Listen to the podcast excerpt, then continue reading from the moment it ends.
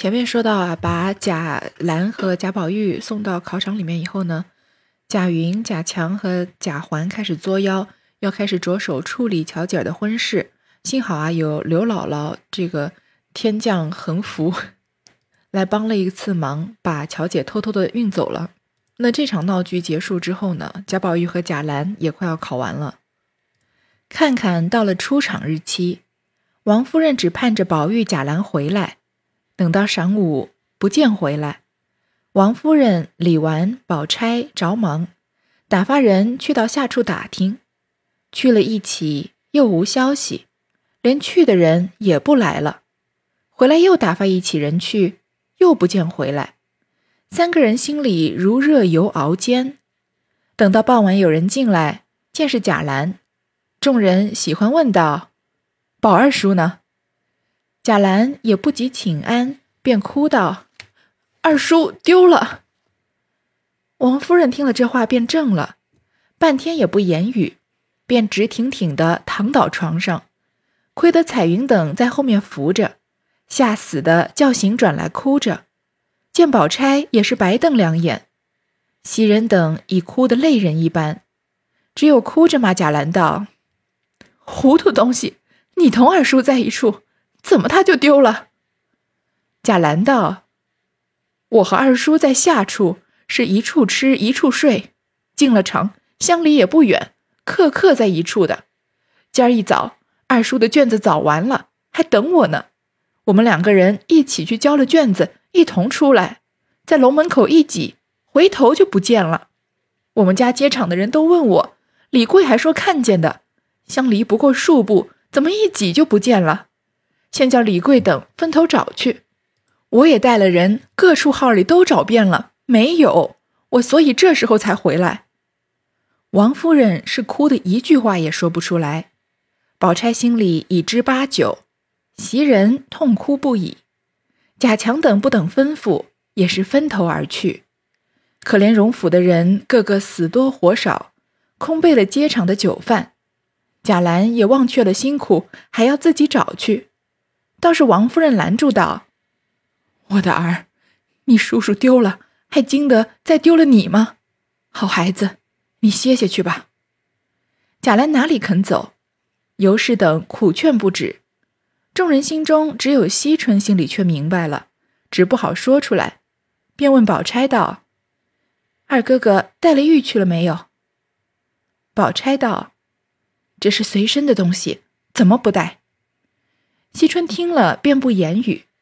袭人想起那日抢玉的事来，也是料着那和尚作怪，柔肠几段，珠泪交流，呜呜咽咽哭个不住。追想当年宝玉相待的情分，有时怄他，他便恼了，也有一种令人回心的好处。那温存体贴是不用说了，若怄急了他，便赌誓说做和尚。哪知道今日却应了这句话。看看那天已觉是四更天气，并没有个信儿。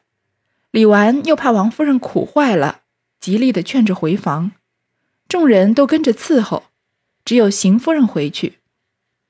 贾环躲着不敢出来，王夫人叫贾兰去了，一夜无眠。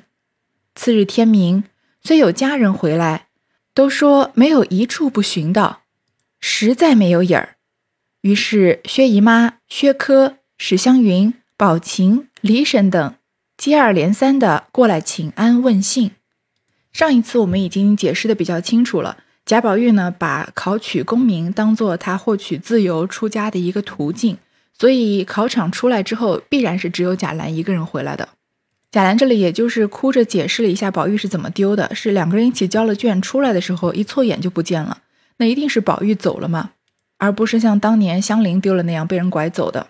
这段写的都比较直白，也没有什么特别好解释的，就是每个人有每个人的伤心处吧。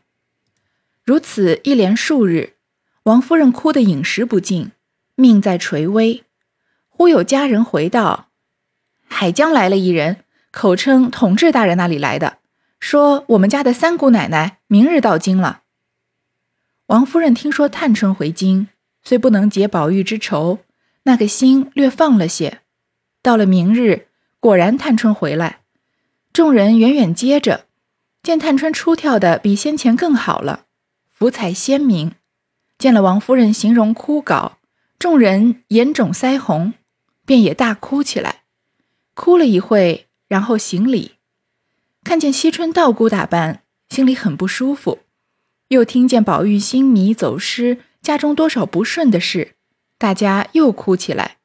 还亏得探春能言，见解亦高，把话来慢慢的劝解了好些时。王夫人等略觉好些。再明儿。三姑爷也来了，只有这样的事，探春住下劝解，跟探春的丫头老婆也与众姐妹相聚，各诉别后的事。从此上上下下的人，竟是无昼无夜专等宝玉的信。那一夜五更多天，外头几个家人进来到二门口报喜，几个小丫头乱跑进来，也不及告诉大丫头了，进了屋子便说：“太太奶奶们大喜。”王夫人打量宝玉找着了，便喜欢的站起身来说：“在哪里找着的？快叫他进来。”那人道：“中了第七名举人。”王夫人道：“宝玉呢？”家人不言语，王夫人仍旧坐下。探春便问：“第七名中的是谁？”家人回说：“是宝二爷。”正说着，外头又嚷道。兰哥中了，那家人赶忙出去接了报单回禀，见贾兰中了一百三十名。李纨心下喜欢，因王夫人不见了宝玉，不敢喜形于色。王夫人见贾兰中了，心下也是喜欢，只想，若是宝玉一回来，咱们这些人不知怎样乐呢？独有宝钗心下悲苦，又不好掉泪。众人道喜。说是宝玉既有重的命，自然再不会丢的。况天下哪有迷失了的举人？王夫人等想来不错，略有笑容。众人便趁势劝王夫人等多进了些饮食。只听见三门外头贝明乱嚷说：“我们二爷中了举人，是丢不了的。”众人问道：“怎见的呢？”贝明道：“一举成名，天下闻。”如今二爷走到哪里，哪里就知道的，谁敢不送不送来？里头的众人都说，这小子虽是没规矩，这句话是不错的。惜春道：“这样大人了，哪里有走失的？只怕他看破世情，入了空门，这就难找着他了。”这句话又招得王夫人等又大哭起来。李纨道。古来成佛做祖成神仙的，果然把爵位富贵都抛了，也多得很。王夫人哭道：“他若抛了父母，这就是不孝，怎能成佛成祖？”探春道：“大凡一个人不可有奇处，二哥哥生来带块玉来，都倒是好事。怎么说起来，都是有了这块玉的不好。若是再有几天不见。”我不是叫太太生气，就有些缘故了，只好譬如没有生这位哥哥罢了。果然有来头，成了正果，也是太太几辈子的修积。宝钗听了不言语，袭人哪里忍得住，心里一疼，头上一晕，便栽倒了。王夫人见了可怜，命人扶她回去。贾环见哥哥侄儿中了，又为巧姐的事大不好意思。只抱怨强云两个，知道探春回来，此事不肯干休，又不敢躲开，这几天竟是如在荆棘之中。我们在三言二拍的时候详细的说过关于这个明清的科举制度，贾宝玉和贾兰参加的呢，应该是乡试，这是科举的第一级。乡试的目的呢，不仅是给这个举人的头衔，而且是在选拔参加会试的人，因为呢分省举行。就好像古代的这种乡举考试，所以称为乡试，也叫乡举。那么考上的人呢，就被称为举人。而且这是一条一直向上的路，不会下来的。所以你一旦考上了举人，不管你的会试中没中，你都不用再回去考乡试了。你可以无限期的赴京考会试，然后一直追求你的这个仕途梦想。乡试的第一名叫解元，这个三言二拍里面有一回，这唐伯虎三笑点秋香啊，唐伯虎就是唐解元，他就是乡试的第一名。这个贾兰说到他和贾宝玉的这个号房很近，号房其实就是考试的这种考棚，专供考生在贡院里面啊答卷和吃饭住宿的考场兼宿舍。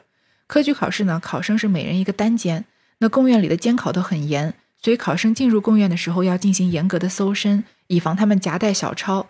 进入考棚以后呢，就要锁门。参加考试期间呢，吃喝拉撒睡都在号房里面，不准出来，一直到考试结束为止。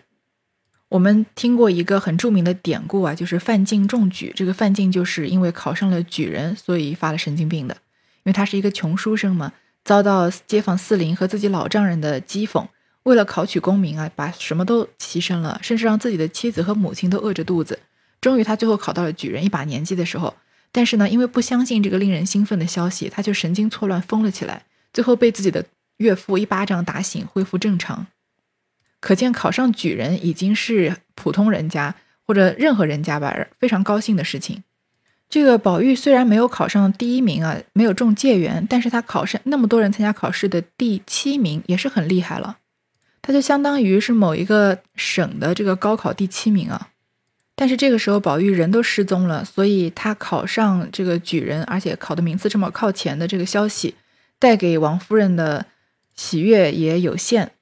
贾兰也中了，中了一百三十名。我是不太清楚举人一共要节选前面多少名啊？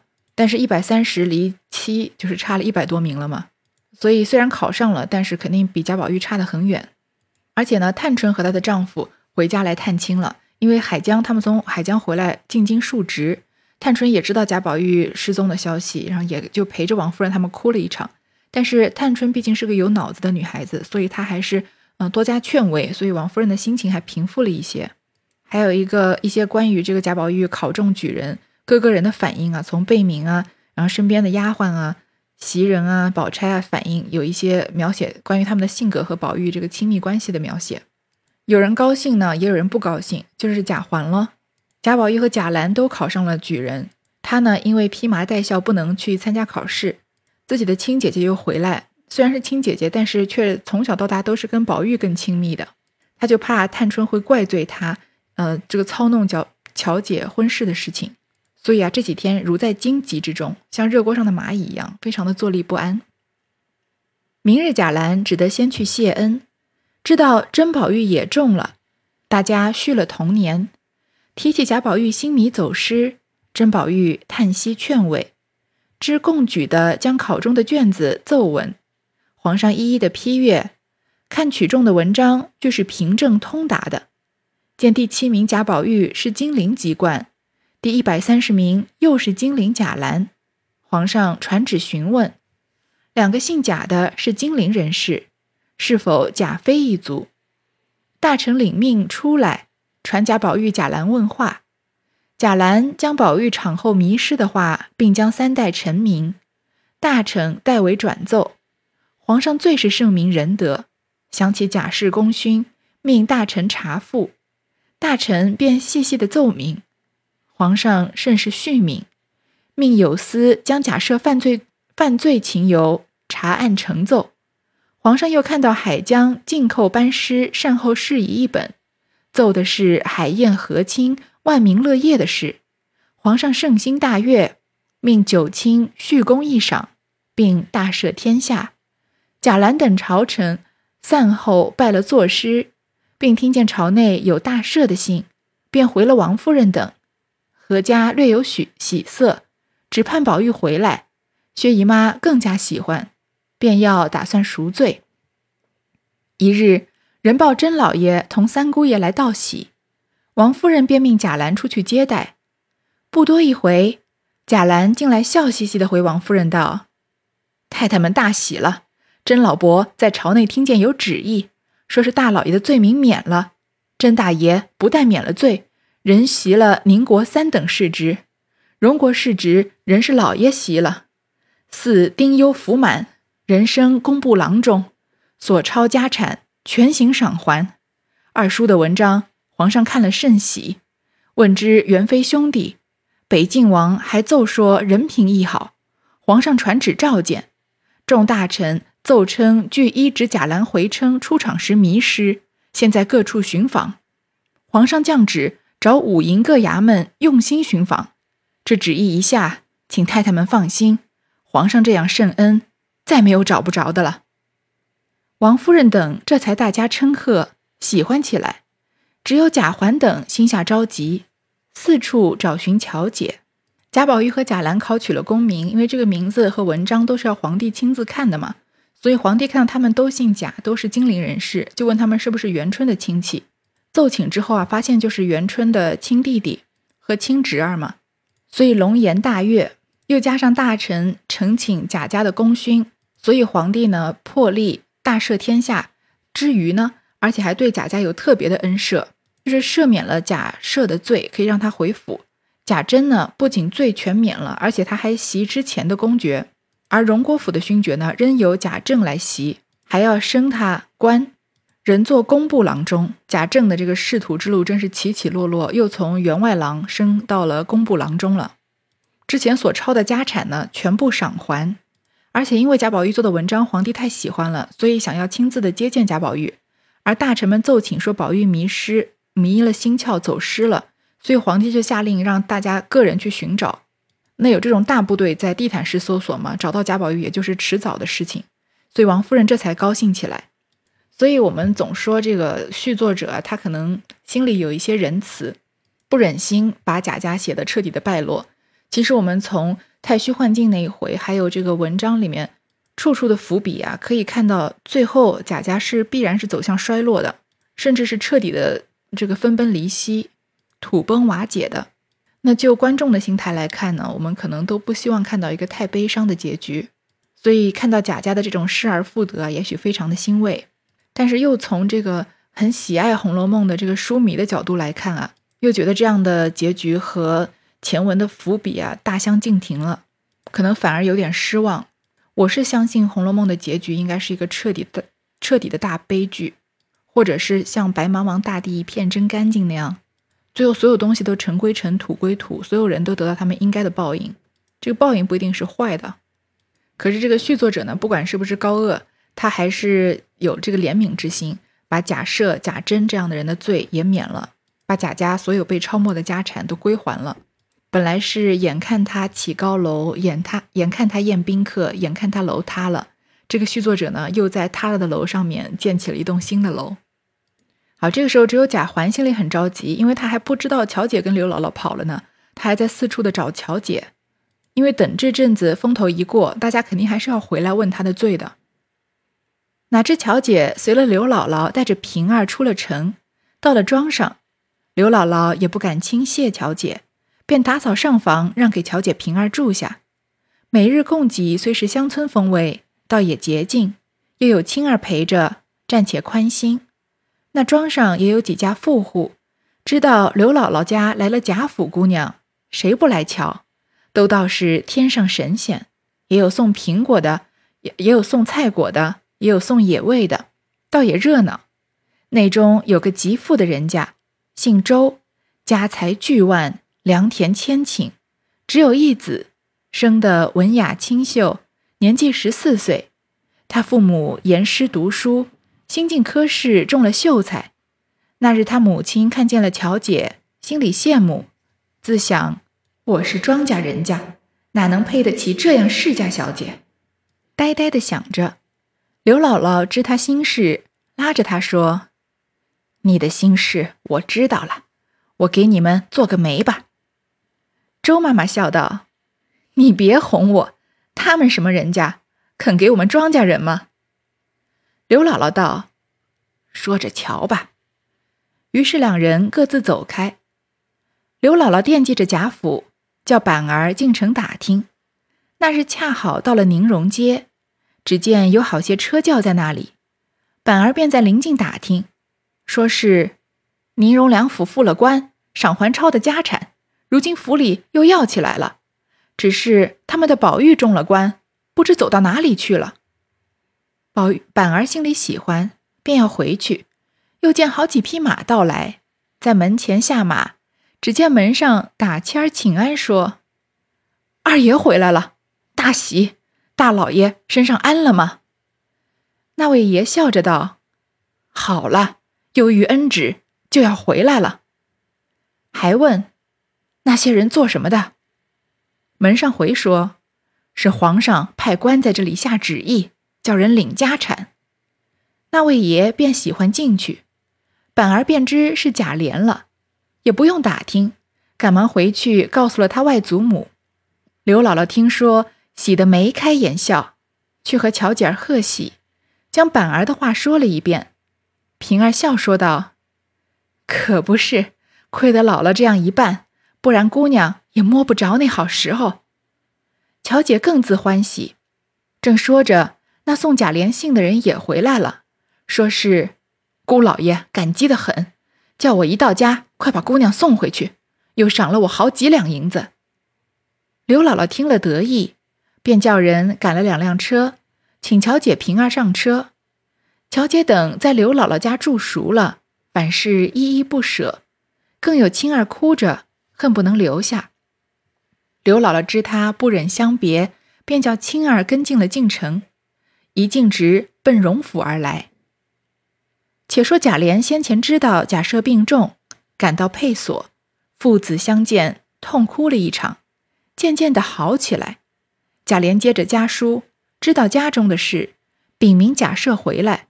走到中途，听得大赦又赶了两天，今日到家，恰遇颁赏恩旨，里面邢夫人等正愁无人接旨，虽有贾兰，终是年轻。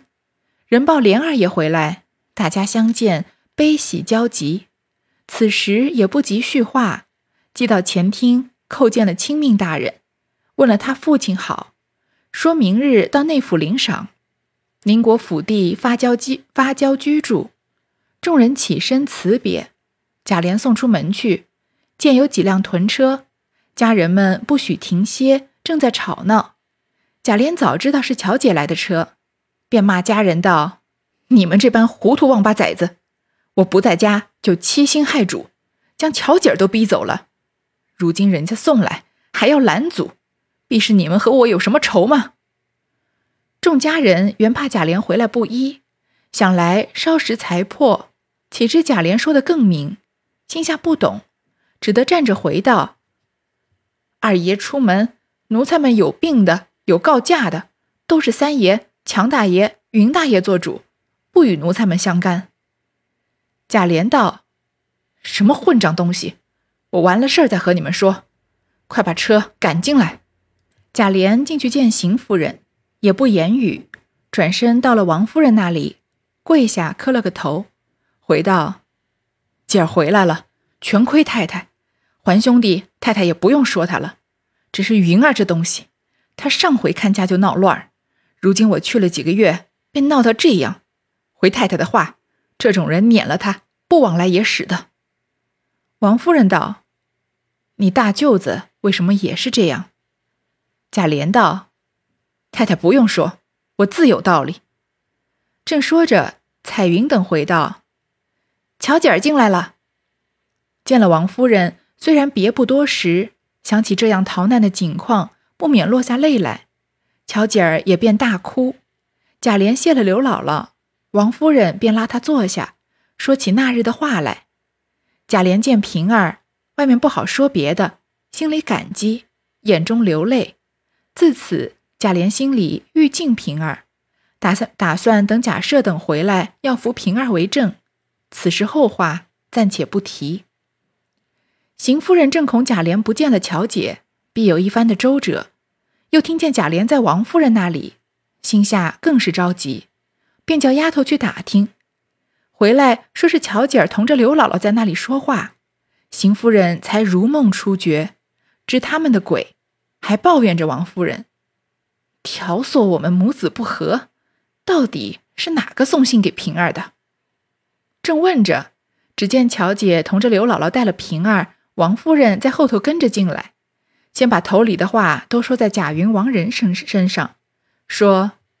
大太太原是听见人说，为的是好事，哪里知道外头的鬼？邢夫人听了，自觉羞惭，想起王夫人主意不差，心里也服。于是邢王夫人彼此心下相安。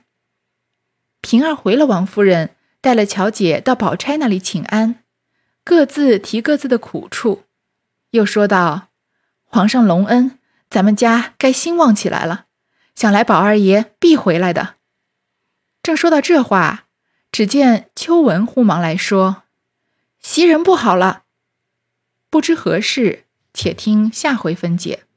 这段读的比较长，都没有什么停顿啊，因为好的事情好像没有什么好特别停下来解释的。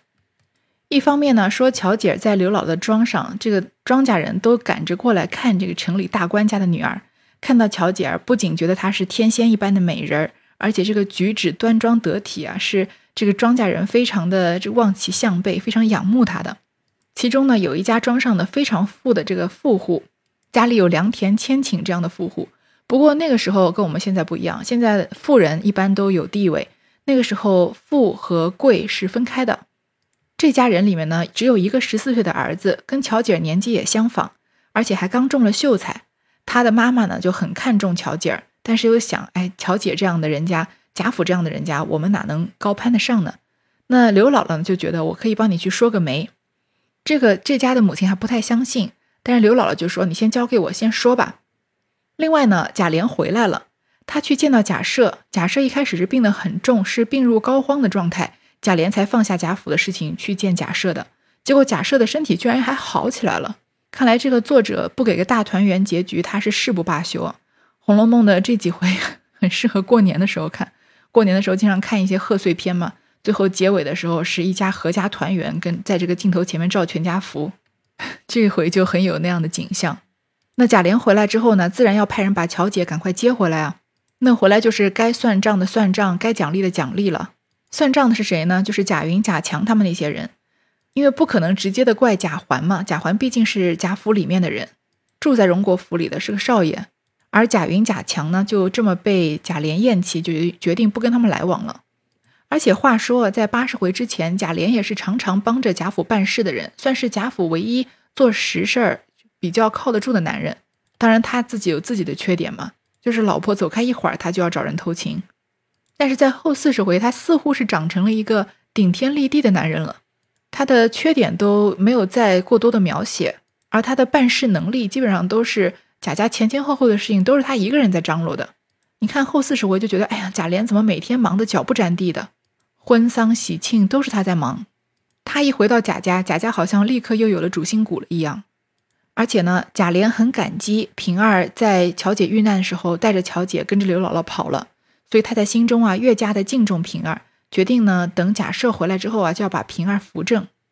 而且在乔姐这件事情上，呃，帮乔姐的和害乔姐的是明显的分了两大阵营，所以贾琏就好好的感谢了帮乔姐的这些人，像王夫人啊、平儿啊他们，还有刘姥姥当然。然后对于这个害乔姐的呢，能断的关系他就断掉了，像贾云、贾强。不能断的关系呢，他就疏远了，或者没有给他们好脸色看，像贾环和邢夫人。而他们回头跟这个邢夫人说的时候，邢夫人正在怪王夫人离间他们母子的感情呢。王夫人呢又很会说话，说你是被蒙蔽了，所以不能怪你。所以邢夫人又很感激王夫人，于是妯娌的关系也就修复了，是不是皆大欢喜啊？唯一的事情呢是最后有个丫鬟来报说袭人不好了，那这个事情就留到最后一回一百二十回再说。